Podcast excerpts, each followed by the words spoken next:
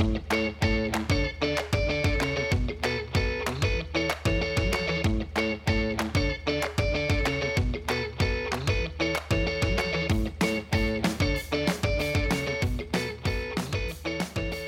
to Uncorked, another podcast brought to you by Team Corker. I was gallivanting in the US for a few weeks and happened upon a rad event in Denver called Ignite Denver. And I showed up to the event because a dear friend named Jackie Carr was speaking. And I have to tell you that naturally, Jackie rocked the stage. And so did everyone else. It was such an excellent curation of incredible speakers. And this woman kicked off the night, kicked off the show, Dr. Liz. She had some hand drawn comics, if you will, attached to her photos, which told the story. Well, I won't tell you the story. It told her story of inclusion, not only in work, but really in life and in love. And I was so captured by it. So, gosh, without further ado, I stalked this woman and was so grateful that she jumped onto this podcast. And it's a conversation that you really just need to hang on to your hats. It reminds us of just how much is possible to change in life. She's nothing short of inspiring. I really hope you enjoyed this one. Okay, I feel like we're jumping into this podcast in completely the wrong direction. And Dr. Liz has no context of what we're speaking of. She was just telling me a story that was too good to not hit record on because she had me buckled over when she said she gave up a Botox budget for therapy and was being mentored by someone in Boston while she was living in Australia and launching a new business in the midst of the pandemic in the midst of heaps of grief. And I thought that she ended up marrying this mentor. And then she says, no, no, no, that wasn't how it went at all. And so I was like, hold up. We need to rewind this tape. Dr. Liz, thank you so much for coming on the podcast. Absolute pleasure. I need this to land that your story and your grief and your radical raging success and the heartache. I, I don't even know the right word to describe the heartache. I am so grateful you have been through to come out the other side with stories with a smile that beams like yours does because I think that this pandemic is full of wild tales and you have a chapter. So I don't know if it's just a chapter, Steph. I mean, perhaps it's a whole book I mean, or an epic of movies. I don't know. Well, we're going to get into how you spend your days now and your, I would say, vocation, and yet it feels more like your dharma brought to life, mm. if I can say that. Can we just rewind though? Can you tell me what happened two years ago? I shared in the intro how, you know, I came to meet you on stage at Ignite Denver, and your story really hit my heart because as a white, cisgendered presenting female, we have certain assumptions that revolve around the world of DEI that you reminded us so beautifully. There are places and spaces of inclusivity that go far beyond our eyes and our ears and things we don't think of all the time. Mm. So I want to honor that. And I mean, holy heck, if there's a moment in time that we can have some giggles and some, oh my gosh, moments, can you please take us there? I'm like, well, where do I start? Why don't we start with the story that, that originally captured you, and then we'll go from there. It'll be a bit of a backwards storytelling. Really, I uncovered the importance of inclusion for myself. My eyes were open to discrimination when I found myself Tinder dating at the age of 39. I'd had a 23 year marriage or relationship, two children, did the right thing, as I would be expected after I'd fallen pregnant accidentally. Um, at the age of 39, had the courage to finally go out on my own and find myself. And I found myself dating on Tinder, as you do.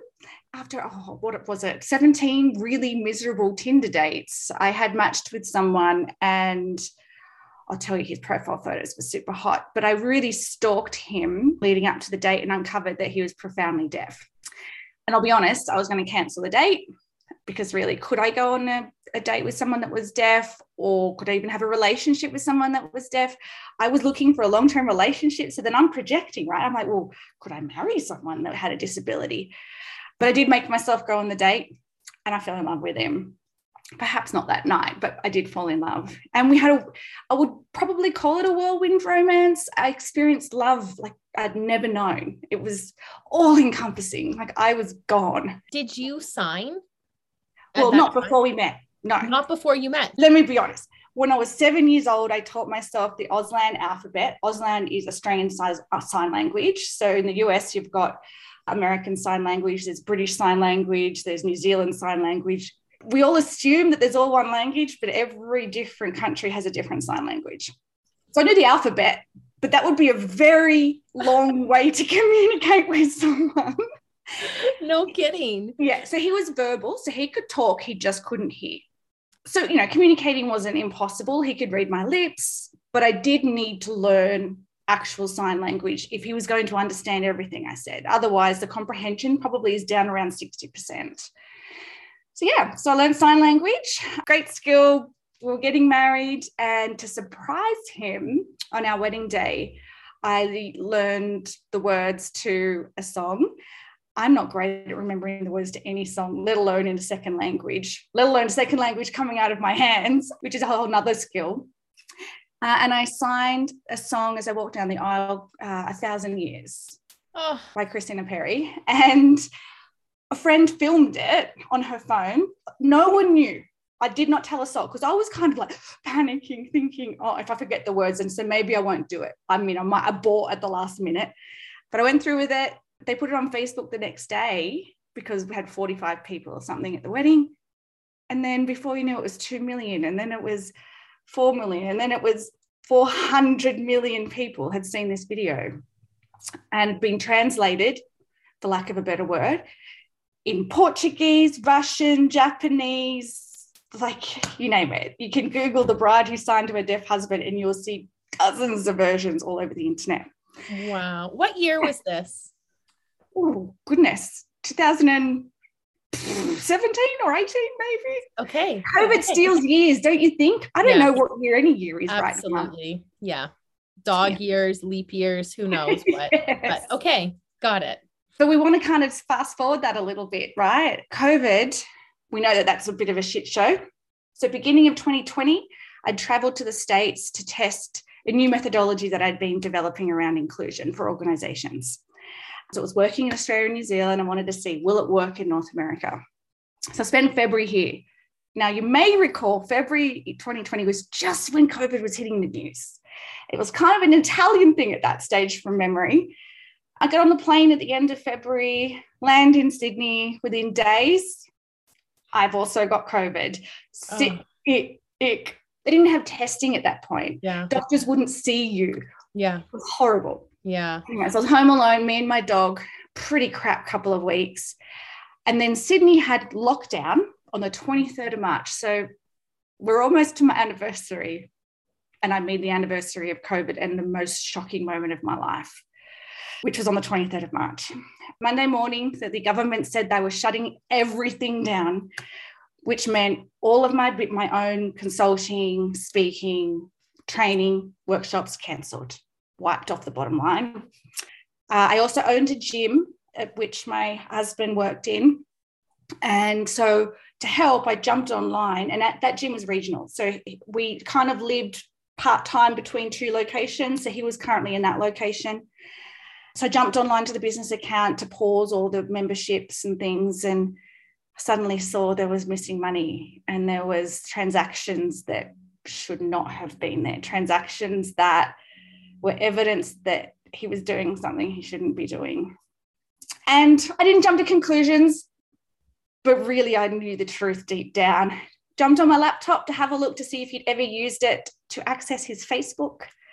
And I didn't really want to see it, but he had used it. So I thought, well, you're here, you need the truth.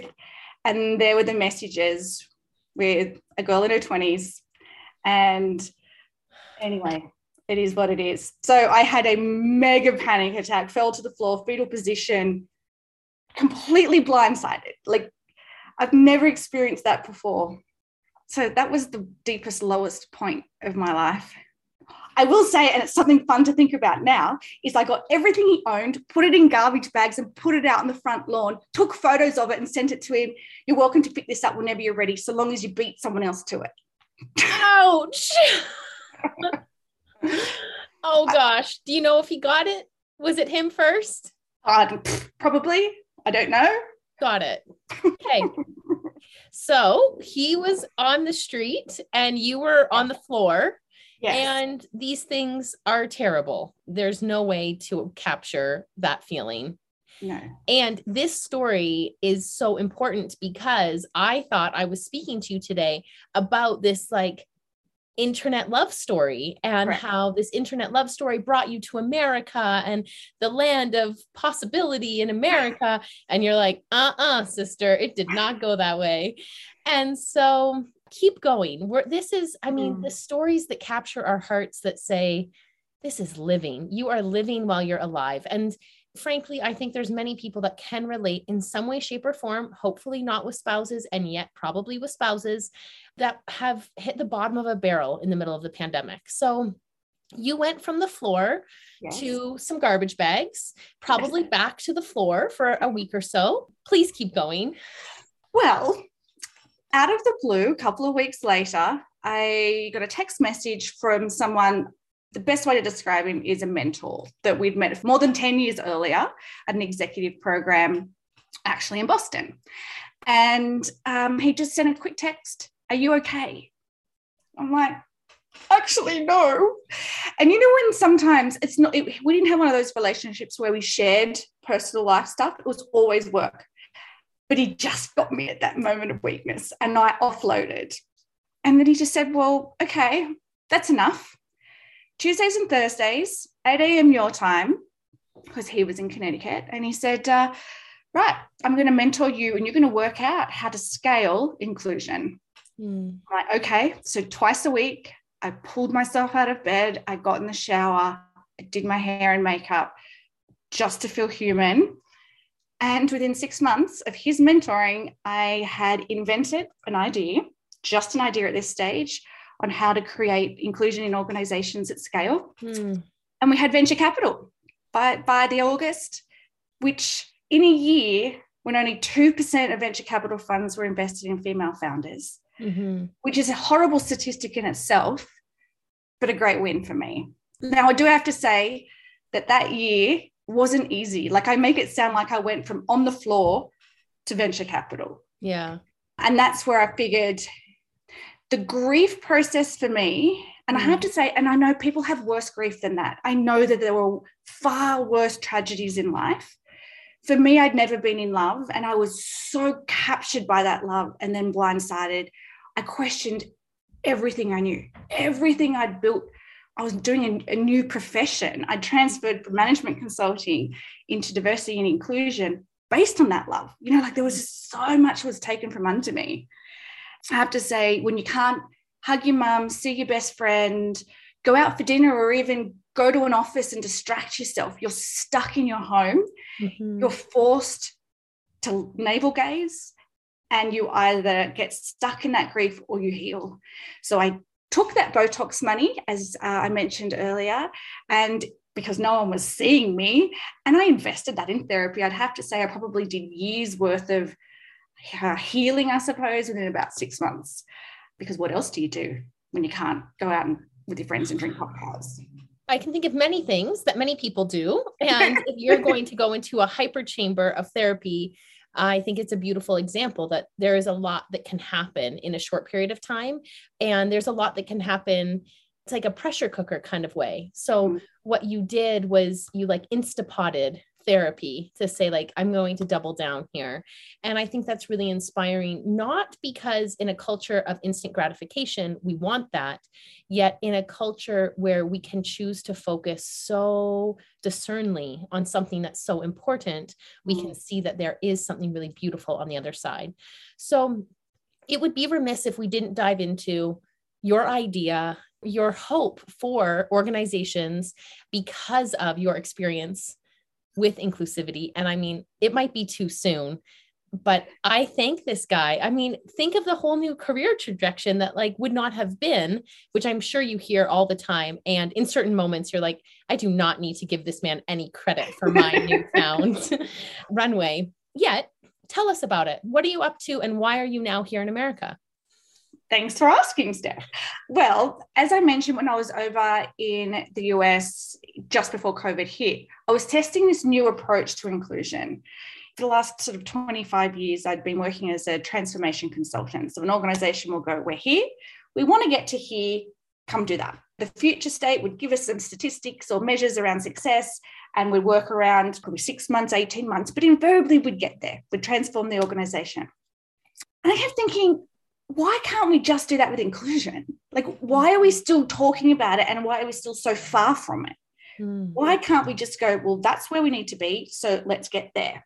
Mm. This is while I was studying my PhD. And if anyone that's listening has done their PhD, you'll know that there's a point where you cry so much about it and you hate it so much that you want to literally put it in the bin. Like if it wasn't on your computer, you would actually physically put it in the bin. So I kind of used that breaking point to pause and I just researched how specialists in diversity, inclusion, and organizations were currently approaching it. Mm. And then went to unpick why it wasn't working, why we could still use that statistic that I think it's in the Melinda Gates video and the World Economic Forum states 208 years until gender pay equity. Now, honestly, I could be hired by a client in my previous life. Within 48 hours, I could do the data analysis, I could correct the pay, and I can put a six month change program in and make sure it doesn't flex back. Done. Gender pay equity is fixed in that organization knowing that, I went, right, well, how would I do diversity inclusion? Build a hmm. model, tested it in Australia and New Zealand, came and tested it in the US because predominantly, if you just said to someone diversity inclusion, race is the identity that first comes to mind. Whereas I see inclusion as all identities and the intersectionalities of them, because one of those problems about focusing on one identity at a time that's why everyone else has to wait. In fact, we all want inclusion for all of those underrepresented identities. So, the solution is the coolest app you'll ever see in your organization, ever. Now, if you know anything about Australians, we don't big note ourselves. We talk ourselves down. We're self effacing. And it's really hard for me to say, this thing is freaking awesome. It's like if you remember at school, if you're old as me, you're still writing your assignments handwritten. And when you get it back and you got a good mark and you read it back, you're like, did I write that? Oh my gosh, that is good. I didn't know I knew that. That's what it's like. It is that good. Think of it like a diversity and inclusion expert in your pocket, and an organization gives every employee access to this app on your phone, on, on your desktop. And you can ask it anything about anything you're doing. So, what I mean by that is you don't need to know what you need to know in terms of diversity inclusion. You just need to know what your job is and how you, in, in that moment, ask the AI, how do I do this more inclusively? So, that could be serving a customer, hiring an employee, setting benchmarks in the boardroom, and anything in between. It is beautiful. It covers off the employee experience and the customer experience. So now all I'll say, Steph, is if every single organization in the world that we work for, buy from, are governed by, treated by, or educated by, if every single organization had that, by default, we'll have an inclusive world. That's it. Hacking the system. That is so beautiful. We will make sure that the link is in the show notes, obviously. And for all of my Aussie friends, I so relate to you coming from an incredibly self deprecating society. And it is so beautiful to hear in your accent that this is the coolest app ever. and I think that the world of diversity and inclusion has been lost in it's too big. Where do we start? It's 208 years away. And to know that it doesn't even take a person, you know, like it's right here, it's accessible, reminds us that inclusion is possible. And mm-hmm. I think that is so, so powerful. I am so grateful you have chosen this to be the Dharma of the next chapter. I do have one question for you as it relates to the world of inclusivity. Mm-hmm. because you have seen it all. Undeniably, you've gone in the deep end.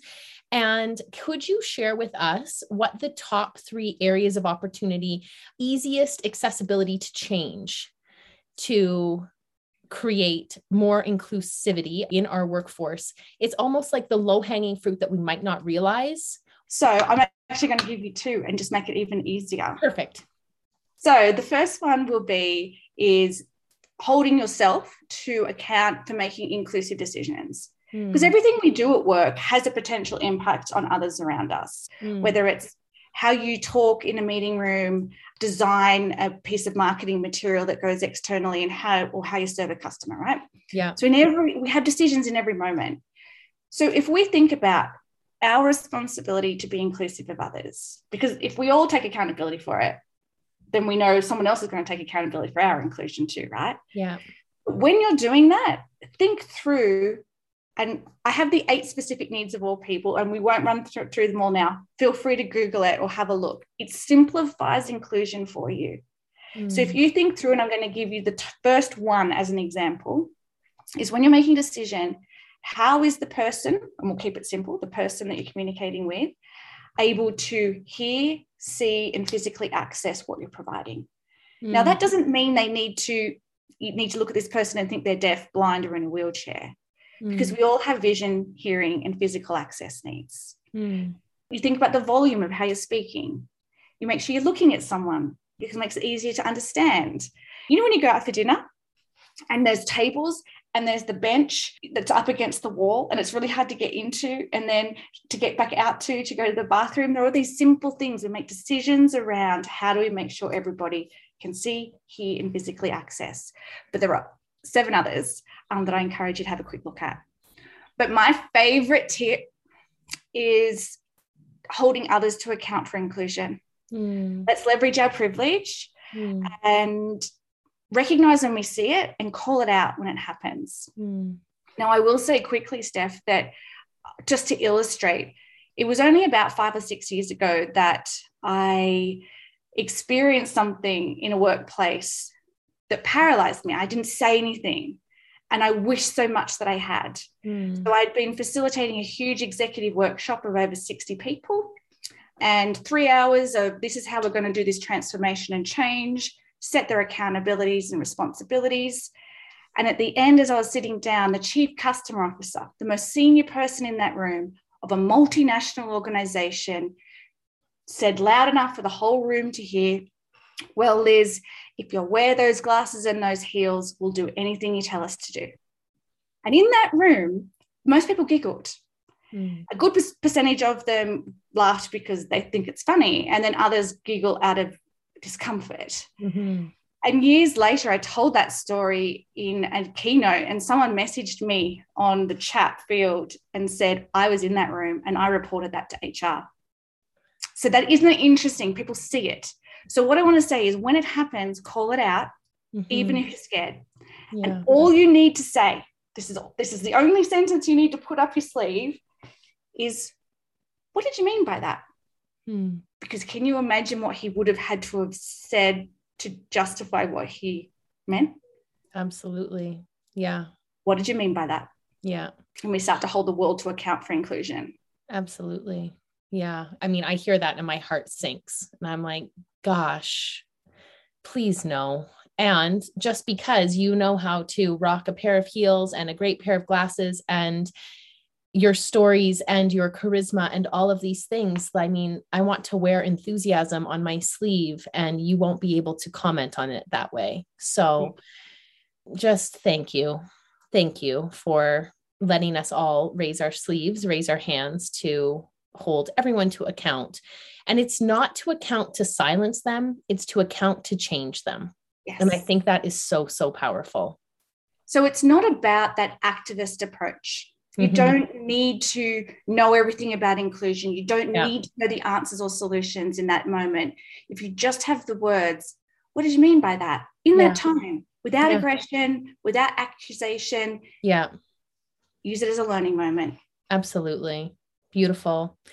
Well, Liz, I have a couple of questions left and I just before we're out of time here because it would it would really be remiss of me to not circle back on the love story.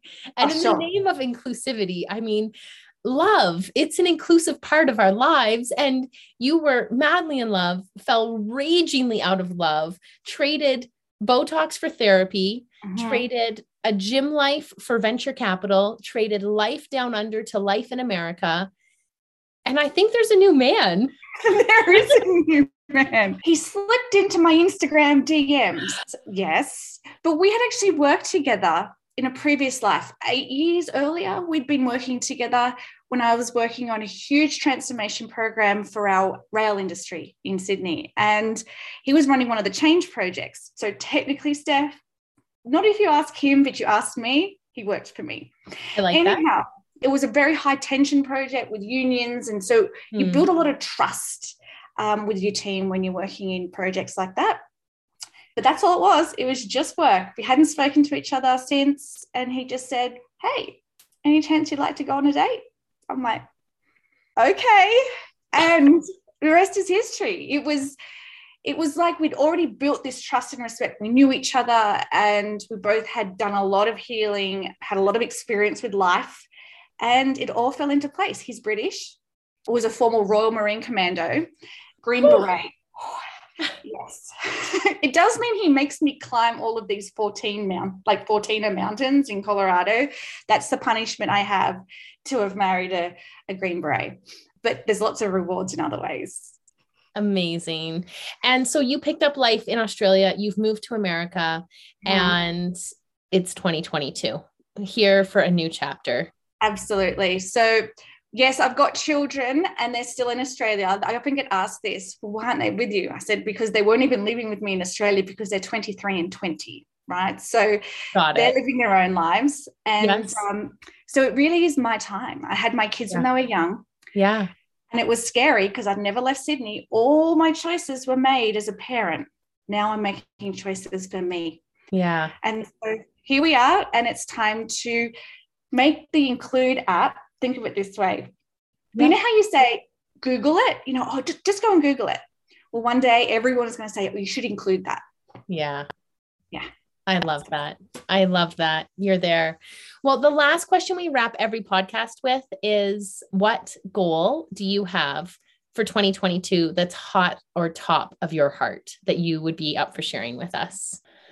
Hot or top? I should have listened to another podcast so I knew to expect the question. Well, the other question is what is making your heart beat faster? And 2022 struck, and we've just been so obsessed with the science and the power of goals. The Corker Co was really founded on why goals matter so much. And it feels like the pandemic, you know, goals went to die and dreams didn't die. And I don't want to say we're on the other side of the pandemic yet. I never want a goal to die.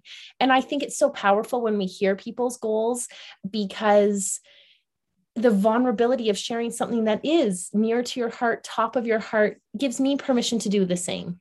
Okay, love that. Absolutely love that. So, as you can probably tell, I'm completely transparent and authentic as it comes. So, when you uh, start a venture capital funded startup, it's a tough gig, right? I've been hospital twice since even being in America, right? Just from burnout. And so here's the thing there's a part of the startup process where the funds start to get short before the actual profit starts to kick in. And I've put everything I've personally financially earned in my lifetime into this product. So, my goal for this year is to get through this really tough few months. And by the end of the year, we are break even. That's the goal. I love that. I just got goosebumps. And what that means for anyone who's listening and anything we can possibly do is to share the Include app far and wide, beyond borders, beyond countries. And we're here for it. I will so be following. We are cheering the app on. And I'm so grateful that, you know, I feel like I slid into your DMs and asked to podcast with you. And just thanks. Thanks for being a yes. My pleasure. That's one of my things in life. You say yes. Well, I mean, here you are. You're saying yes. it's working, Dr. Liz. Please don't stop. Thanks, Steph.